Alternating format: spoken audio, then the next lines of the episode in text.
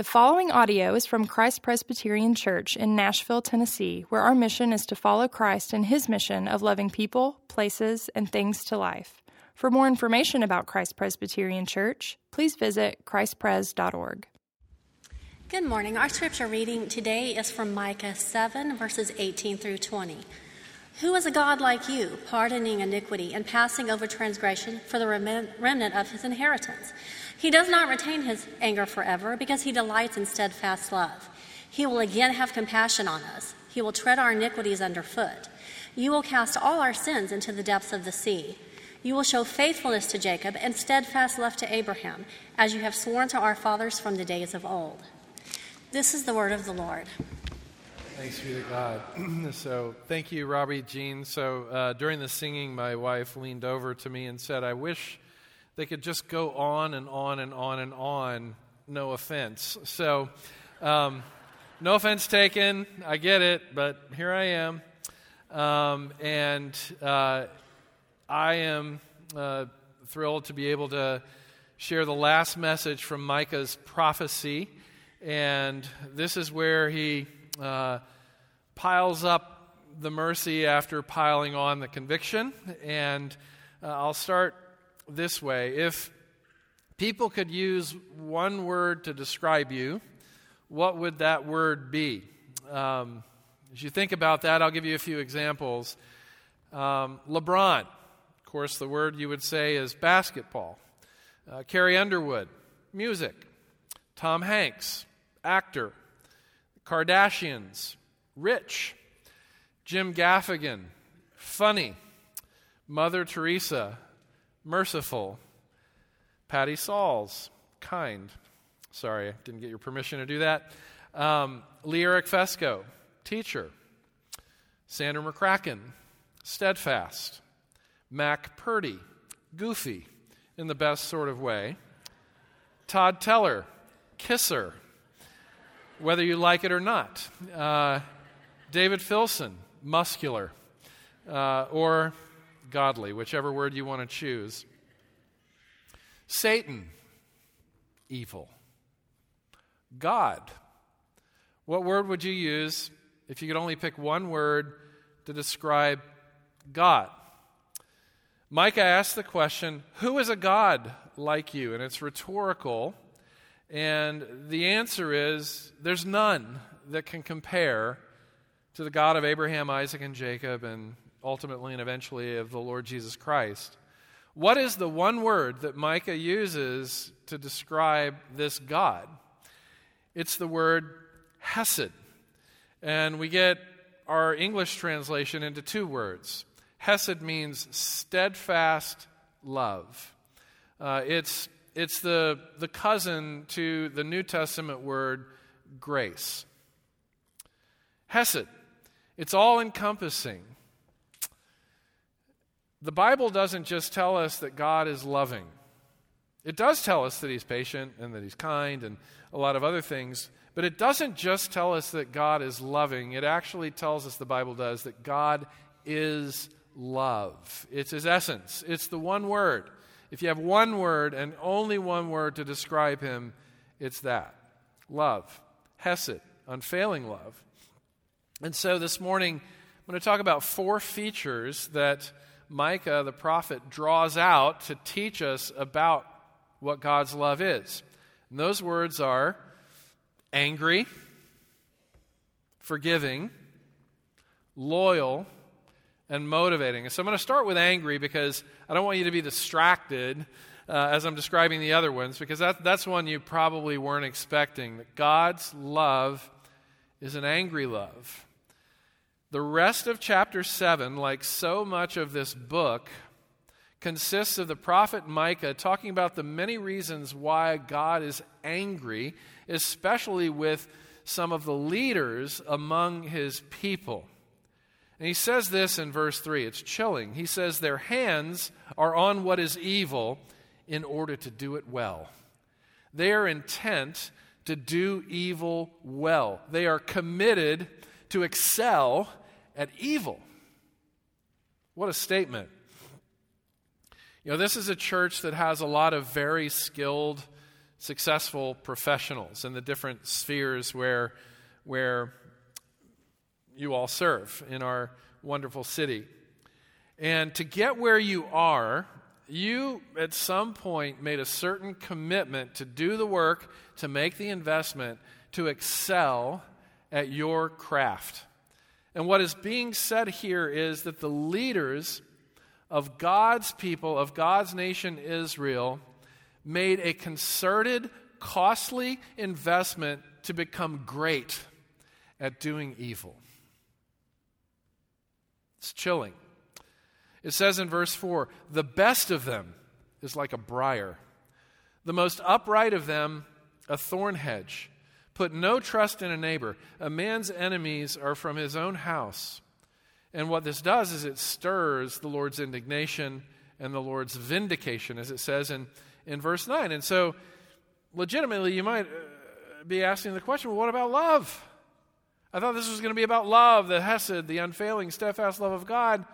My God is a God of love. And this, this is the message that I want. And, and so that's great that your God is a God of love, but what does love mean to you? Because what Micah is suggesting here is that there is no such thing as love without anger attached to it. Uh, so I'm going to try to convince you of this. Think of the one or two or three people who are more dear to you than anybody else in the world. Think of the people that you would give up your very life for in order to protect them if that's what was necessary. Now, think about what would happen if they were attacked, bullied, beaten, slandered by another person or group of people. What feelings would that stir up in you? Or if they decided to engage in patterns of behavior in which they harmed themselves, what feelings would rise up in you? If those feelings don't include anger, you've got to ask the question how dear are they to you really? Anger is there to protect that which we love and those whom we love. It's a gift, it's an emotion that God has put in us that, that, that is an image of God emotion. And so, especially dear to God, and this is something that Micah draws out throughout his prophecy, is the poor, the weak, the vulnerable, the tired, the scared, the guilty, and the ashamed among the people of Israel. And if you attack them, as the corrupt leaders are attacking them, if you exploit them as the corrupt leaders have been exploiting them in Israel, God takes it personally. There's a New Testament example of this. There's a man named Saul of Tarsus who would later become the Apostle Paul, but to become the Apostle Paul, it took an encounter with Jesus' anger on the road to Damascus. Saul of Tarsus was headed to Damascus in order to execute as many Christians and imprison as many Christians as he possibly could. and Jesus, who had risen from the dead, makes an appearance to Saul of Tarsus on his way to Damascus and his words are Saul, Saul, why do you persecute me? That's how personally the Lord takes it. When injury is perpetrated against his people, the sharpest words that we have on record from Jesus are in Matthew chapter 23, which is an entire chapter of Jesus excoriating religious leaders in Israel, his contemporaries. He uses words like hypocrites who pile burdens on the people that they're meant to serve, or who perform acts of piety in order to be noticed and praised while neglecting justice, mercy, and faithfulness, who, who are clean on the outside but who are filthy in their hearts. and the way that Jesus wraps up this convicting speech is not by saying, Therefore, I hate you. Therefore, I resent you. Therefore, I reject you and, and despise you.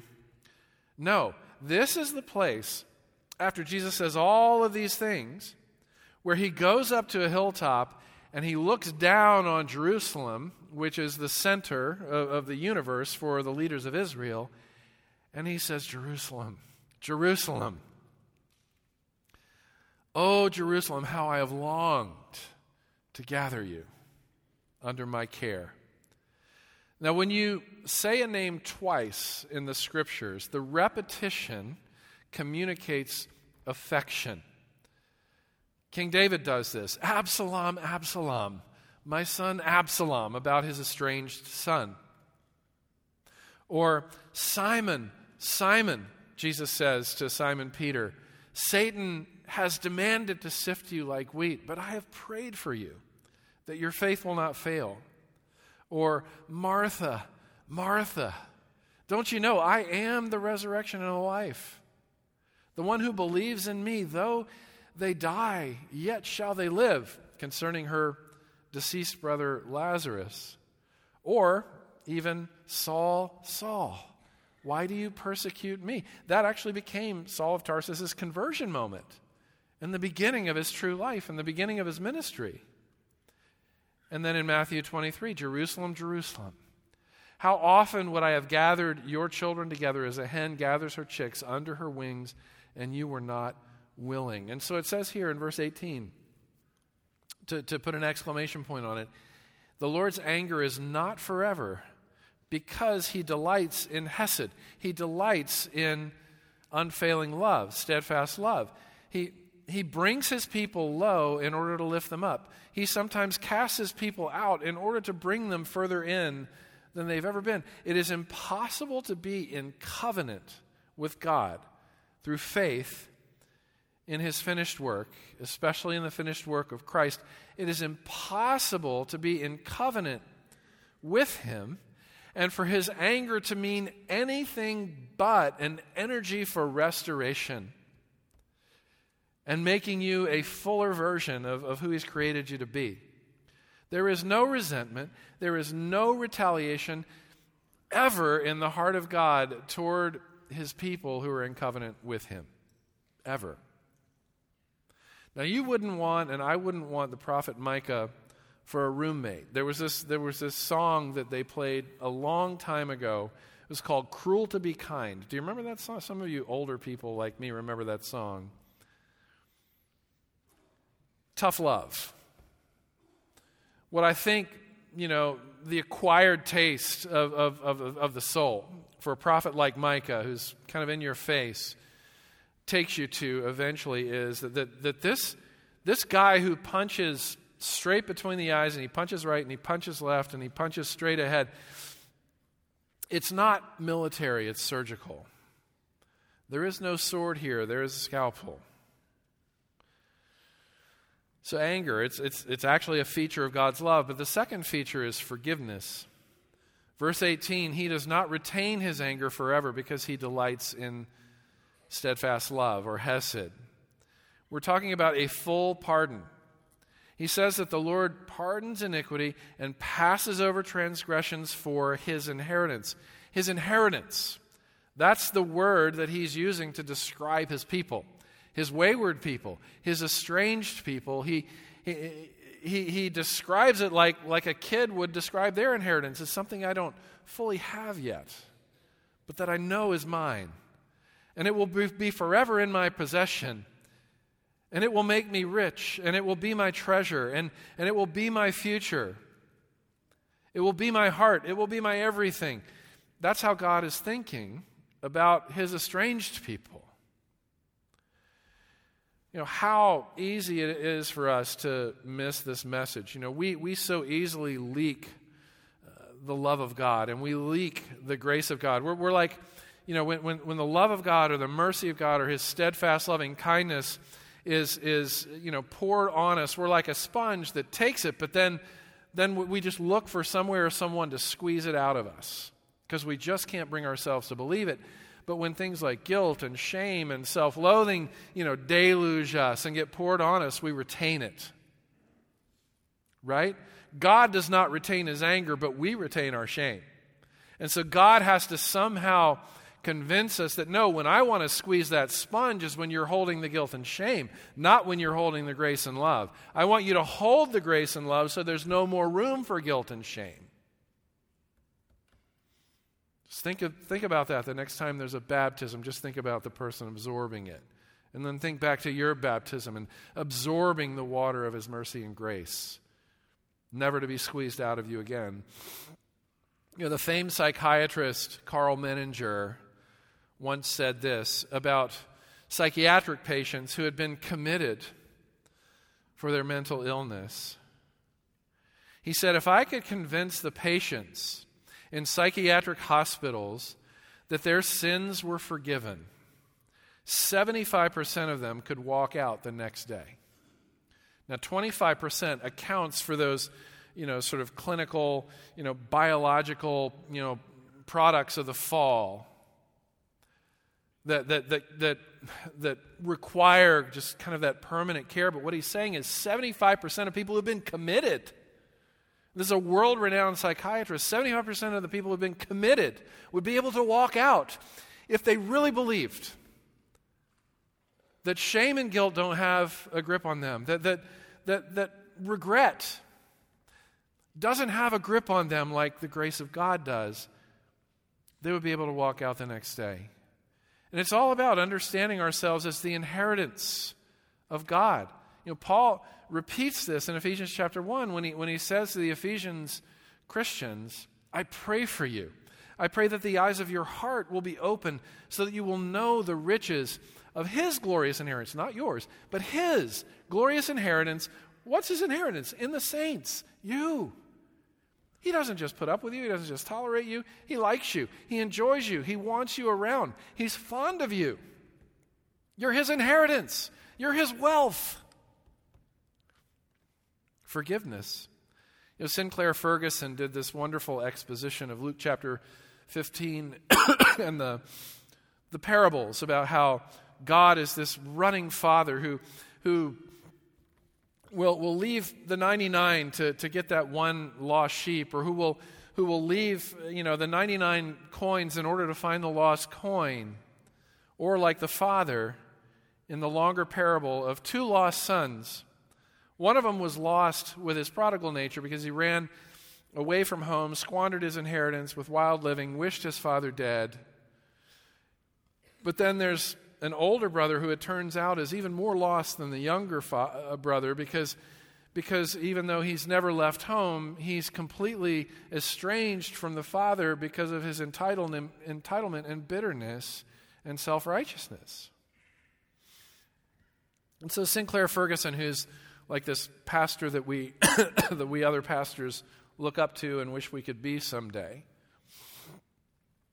he said this about what Jesus was trying to do in that parable of the father who welcomes home the estranged son.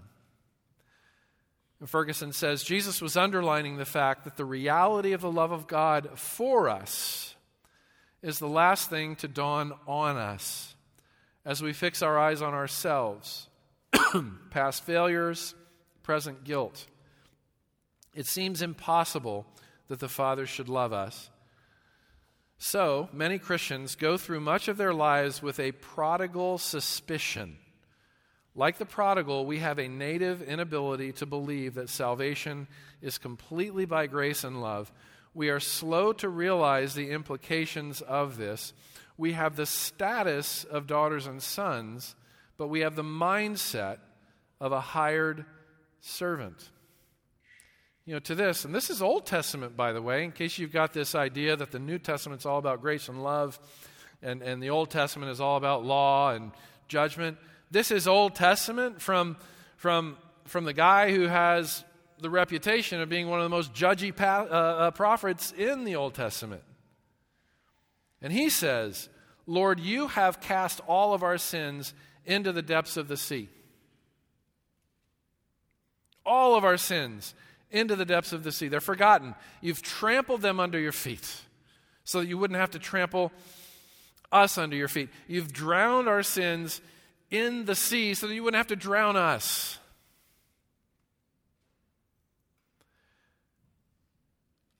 You have done this, which brings us to our next word loyalty. You also will do something. God is aggressive with his loyalty. You have cast all of our sins into the sea of forgetfulness. You will show faithfulness. You will keep showing up. You will stay constant. You will remain steady. You will never leave us and never forsake us. So, how willing is God to be this loyal and to whom? Micah answers it. Verse 19 The Lord will again and again and again and again have compassion on us. Now, this again, this word again, brings to my mind Jesus' answer to Peter when Peter asked him, How many times do I need to forgive somebody when they hurt me? And Jesus says, No, Peter, not seven times, as you suggest, even though that's pretty generous. Seven times, it's a lot. But I say to you, 70 times 7, which doesn't equal 490, where you, you, know, you keep your tally, and when you reach 490 offenses, you don't have to forgive anymore. 70 times 7 was an ancient idiom for infinity. Never stop forgiving as a demonstration of what you've received from me. Never stop. Verse 20 He will show faithfulness to Jacob and steadfast love to Abraham. So let, us go through these three words compassion, Jacob, and Abraham. So the, the root word for compassion is the same root word for the word womb, like a mother's womb. There's this, there's this idea of a mother's tenderness, of a mother's fierce protection of her fragile child. I mean, you, you see it all the time. And for, for a lot of you, this is your experience where, you know, you'll be out and, and there'll be a, a mother who's expecting and she'll be holding, you know, she'll be cradling her child before the child's even born. This is kind of a standard posture. There's this affection and, and this, this instinct, this native instinct to protect and to cradle. Womb, compassion. That's how God feels. You know, this is why one of the vocations that we, we emphasize in the Nashville Institute for Faith and Work and the Gotham Fellows Program is the vocation of mothering. There have been a lot of people who've gone through the Gotham program, which is our faith and major faith and, faith and work initiative and intensive, from the vocation of mother. Why is this so? I mean, think about it. Would any of us be here without mothers. If you think about it, if you think about it, mothers are miracle workers because they take the most fragile creatures in the world who could not survive on their own for even half a day. And they cradle and protect those fragile creatures all the way up until it's time to launch them. Who is God cradling here? Well, he, he brings forth two shining examples Jacob whose name means deceiver, and who was guilty of identity theft with his own brother, and who's also filled with sorrow because of the father wound that led him to commit identity theft. From, from, from the day he was born, Jacob lived with the knowledge that he would always and only be his father's second favorite son. And so later on in life, in his adult life, we find Jacob wrestling on the ground with the angel of God. And the angel says to him, Let me go. And he says, I will not let you go until you bless me. And what he's saying is, You know that I've never had a real father. And that's on you. So be my father. And I'm not letting you go until you say yes. And the angel of the Lord said, Yes. And I'm going to strike you on the hip. And you're going to walk the rest of your life with a limp. And the limp is there not punitively, but redemptively to remind you every time you get up and try to walk who your Father is and who it is that enables and empowers you to take that next step as you walk into this new world that I've prepared for you, where you will be the father of the 12 tribes of Israel, and your name will be remembered forever. And then the second name is Abraham, who had his own set of sins. He was a coward, He abandoned his wife in a horrible way to predators in order to protect himself. And he also had decades and decades of sorrow along with his wife Sarah as they wrestled with and struggled with and did battle with infertility, as I know is a, a significant wound for many people in our community. Both of them, in retrospect, in the New Testament, are looked back upon as patriarchs, as icons.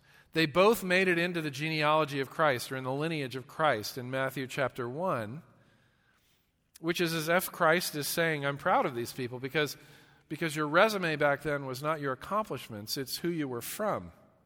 And you would edit out those that you were ashamed from, of from your lineage. and you would only keep in those who were your pride and joy. And Abraham and Jacob are both there. Just like they are both there in Hebrews chapter 11, which, which lists all of these heroes of the faith from the Old Testament, which says so many things to us. One of which, and this is really important do you have guilt? Do you have shame? Do you have fatigue? Are you afraid? If the answer is yes to any of those things, then you are carrying the fertile soil for God's steadfast love. The worst thing about you poses no threat to you as far as God is concerned. In fact, the worst things about you and the hardest things about what it means to be you are the things that motivate God the most to move toward you in tenderness and compassion, loyalty. And Then finally, motivation. You know, Micah just drops a deluge of words in this passage to make guilty, ashamed, fatigued, fearful souls feel stronger. Words like pardon, inheritance, compassion, You've tread our iniquities underfoot. You've cast our sins into the depths of the sea. You're faithful. You're steadfast. You have sworn these things to us. You're a promise keeper in the truest sense of the word. You're, you're, you are one who keeps his vows. I had the privilege this past weekend of, of getting to, um, to share some stuff at a at a conference at a church called 10th Presbyterian in Philadelphia, Pennsylvania. It was a very short, kind of Friday, Saturday thing. And um, it's the only time I've ever been to 10th, but I've always wanted to go um, because two of my heroes, James Montgomery Boice, who you've probably read something by James Montgomery Boice, and then somebody earlier than him, uh, a man named Donald Grey Barnhouse, uh, were long tenured pastors of 10th Pres. And there's a story that Barnhouse tells about a husband who was haunted by his promiscuous past before he became a Christian and before he uh, married his wife. And he was haunted so much that he, he sat down with his wife and said, I terrify myself.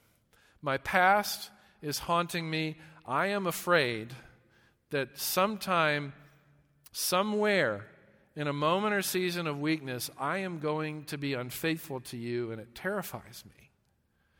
And Barnhouse went on to tell the story about how the wife responded to this.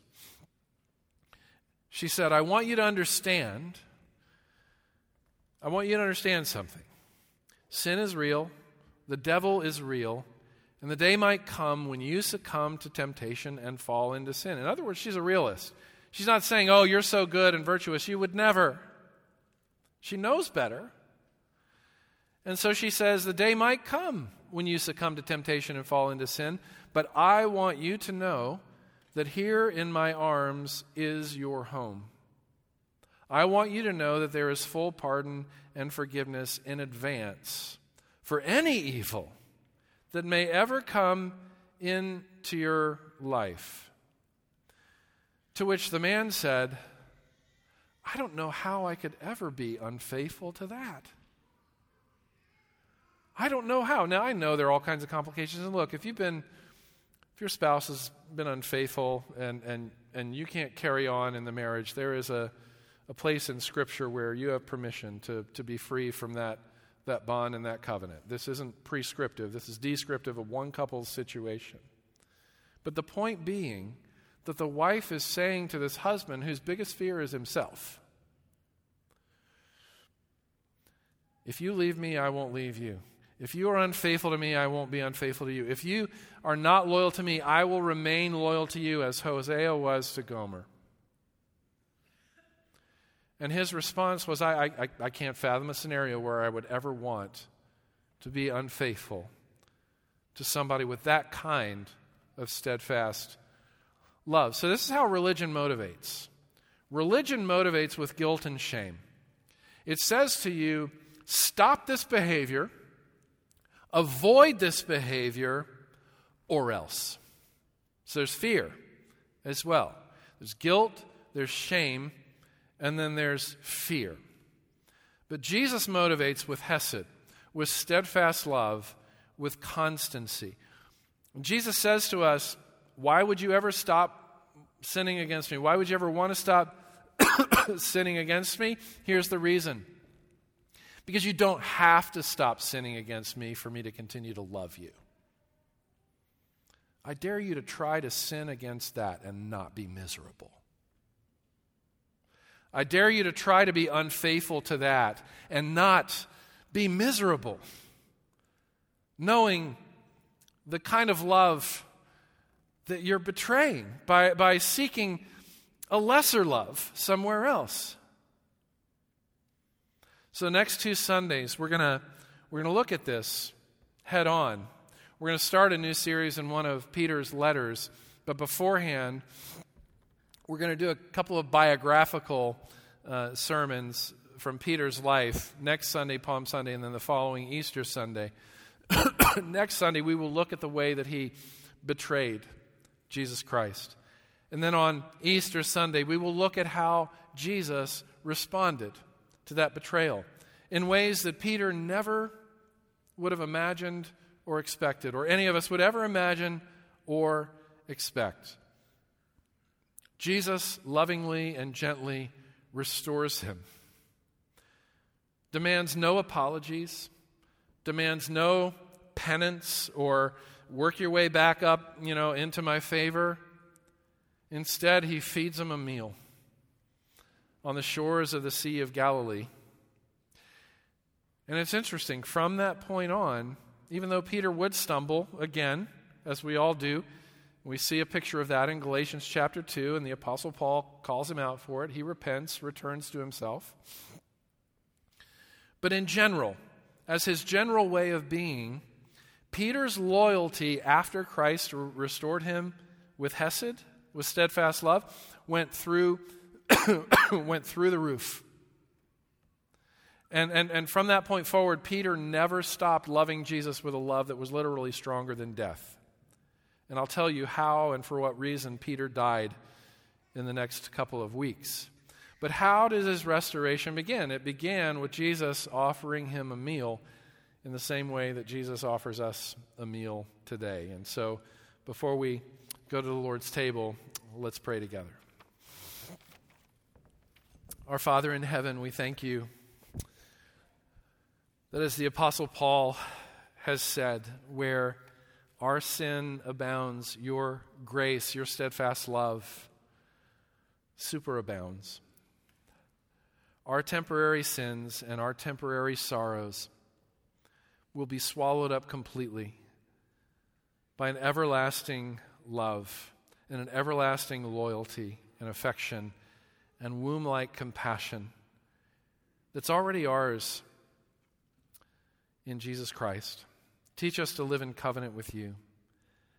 And take this bread and this cup. Would you set it apart? Would you consecrate it? Would you nourish our hearts even as you intend to nourish our bodies with the body and the blood of Christ now, we pray.